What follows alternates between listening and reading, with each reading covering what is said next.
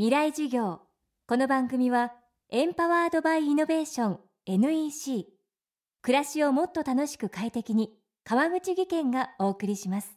未来授業月曜日。今週の講師は林望さん。林坊先生のニックネームで親しまれ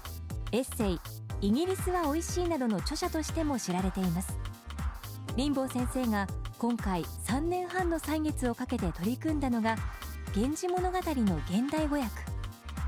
平安時代に女流作家紫式部が描きその後何人もの文豪文学者が現代語訳を手掛けた長編恋愛小説です。林坊先生はなぜ今回自ら現代語訳に取り組んだのか。未来授業1時間目。テーマは「源氏物語を語り継ぐ」まああの「源氏物語」っていうのはもう作られた当初からやっぱり部外者にはわからないところが結構あったので古くから注釈が作られてるんですけどね。そういうのでまあみんなが読めるようになったのはあのあの北村紀銀という人が書いた「古月書」からなんですが現代になるとまああの与謝野明子なんかを筆頭に円地文子だとか谷崎潤一郎だとかまあさまざまな作家の方々が「源氏物語」の現代語訳を手がけているけれどもただこういうことは言えるんですね。まあ、一方で例えば吉沢義則さんっていうあのこれは源氏学者ですけどもこの方がやった前訳も出てるんです。これあまり知られていないけれどもこれなかなかよくできた前訳なんですね。でも片方はあの学者の仕事で片方は小説家の仕事だとそうすると小説家の仕事としてはやっぱりその源氏の解釈という部分では学術的にいろいろ難しいところがあるっていうことがありますね。まあ、谷崎潤一郎には山田義雄っていう有名な帝国大学の教授がついてたんですけどもそういうふうに皆さんどっか学者の先生が脇ついてるんですね多分。与謝野明子なんかになるとまあ一種古典学者でもあるので自分でさらさらさらさら書いたと思いますけどただ与謝野源氏にはこのぐらいわかるだろうっていう態度のところがあって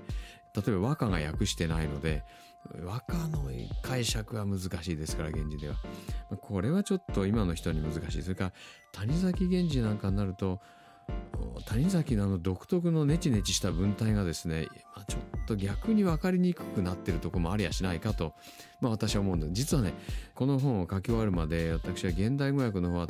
本当にちらっと1ページぐらい見たことはあるけれども読んだことは一度もないんですね。なのでどの方がどうってことは言えませんけれどもただ与謝野源氏や谷崎源氏ではちょっと難しいかもしれないな今の若い人にはと思うんです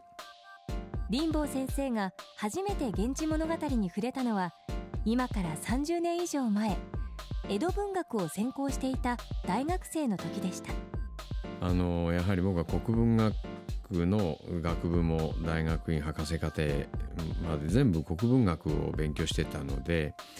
どうしても嫌をなく「源氏物語」にはそこ遭遇するわけですね。専攻は近世文学江戸時代の才覚なんかが僕は専門だったんですけれども江戸時代をやりながらもやはり「源氏物語」はこう書くことのできない要素ですね公職一代男っていうのは「源氏物語」のパロディだって言われていますのでねそういうふうに考えてみるとこう源氏を読まざるを得ない読んでみるとねどうも面白いんですよ「源氏物語」の方が江戸時代の小説よりも。これほど面白いものが1000年前に書かれたってことはもう奇跡だなっていうふうに思う。どうしてもこれをなんとかね自分で現代の例えば若い人がスラスラ読んで面白いっていうのを書きたかったんですよ。普通の小説を読むようにあっさりとこう読めるというかそしてしかし理解は細かいところまで隅々まで分かるように書きたいっていうふうに思ったのがあの30歳ぐらいの時ですからそれからもう30年経ってる、はい、林坊先生の「金訳源氏物語」は現在小電車から発売中です。未来授業明日も林坊先生こと林望さんの講義をお届けします。ほらもう落ち込まない。プレゼンに落ちたくらいで。次もあるって。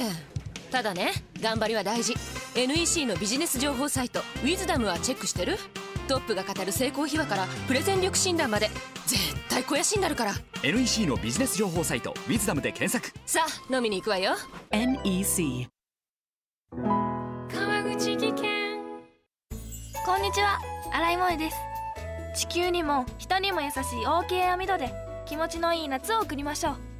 萌えは網戸でエコライフ。川口技研の OK 網戸川口技研未来授業。この番組はエンパワードバイイノベーション NEC 暮らしをもっと楽しく快適に川口技研がお送りしました。